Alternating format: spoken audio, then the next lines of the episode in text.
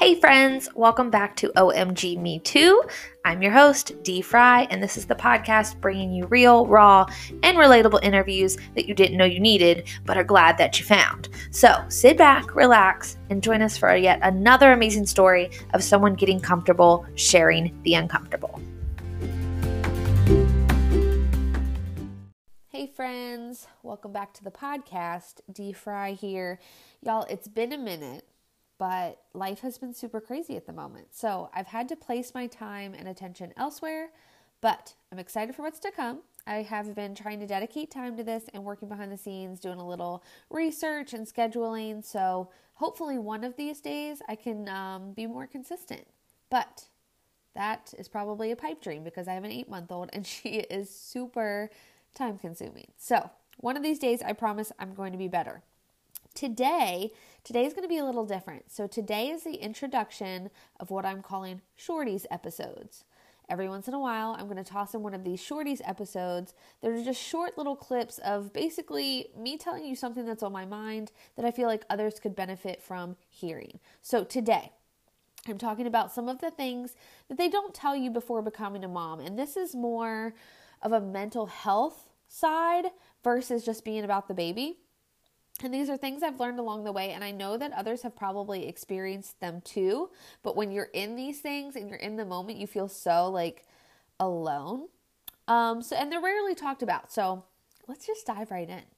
Number one, no matter how amazing your partner is with helping and doing what needs done, sometimes, well, mo- probably most of the time, all the kid is going to want is you, is their mom it doesn't matter how tired you are, how little sleep you've had in the last week, how depressed you are, whether you're sick or your calendar is just filling up so much you don't really see an end in sight. All they're going to want is their mama. And that's definitely something you're going to have to adapt to. This little person needs you 24 7. It goes from being just about you to being about you and this other little human. It's exhausting. Um, it's going to be tough finding time for yourself in the beginning, but if I can recommend anything, please start early with making a little time for you when you need it, whether it's a little girl's day out or even just a 30 minute undisturbed nap. You need it, and you need your partner to understand that. It's really important not only for you and your mental health, but for the other people in your life as well. Number two, there's going to be moments of resentment towards your partner. And I know that sounds awful. You are going to try so hard not to resent them because they're a great person and they're not doing anything wrong, but there's going to be some resentment. And for example, most of the time, a new mom's life day to day changes drastically, and literally everything becomes revolved around another little human. The dad's day typically isn't too affected until he comes home from work. And I'm not saying all dads are like this. This is just this has just been my experience. They can leave so easily and so quickly. And with mamas, it's a little different. It takes a little longer, there's a little bit more planning. Um, another moment of resentment is going to be maybe you're the one constantly getting up in the middle of the night. This whole breastfeeding thing or pumping thing is constant and it makes you feel like a dairy cow. it just is what it is, y'all.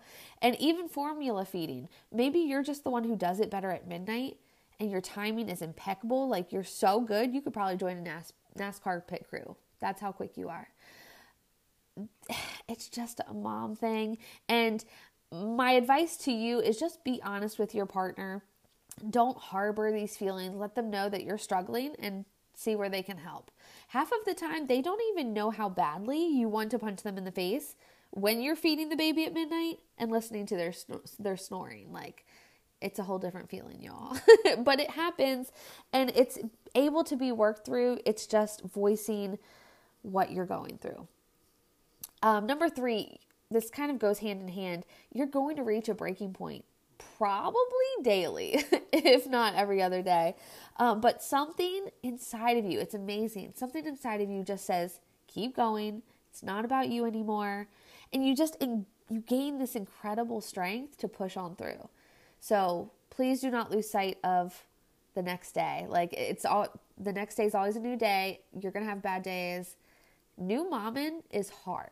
Momming in general is hard. Number four, you're definitely going to feel differently about your body. I don't care if you bounce right back to your pre baby weight or if you don't. You're going to feel differently about your body. Your whole body just went through an amazing change. You grew a human. Men cannot say that about their bodies, mama. So try not to get too hard on yourself. Um, I say that I'm hard on myself still. Um, just keep in mind that you carried a whole ass human. So you created it, you birthed it, you're a rock star.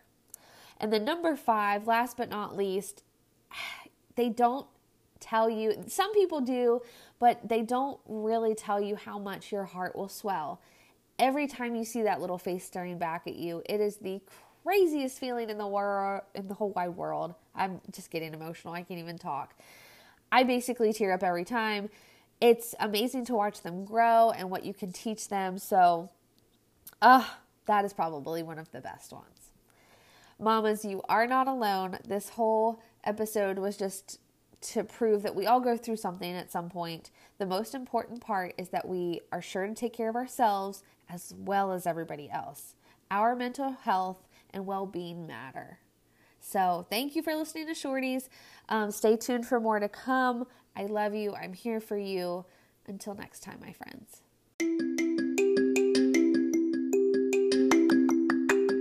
That is it for this episode of OMG Me Too. So if you like what you hear, be sure to subscribe to this podcast, leave me a review, and for more content, go give us a follow on Instagram at OMG underscore me too, T O O underscore podcast. Until next time, my friends.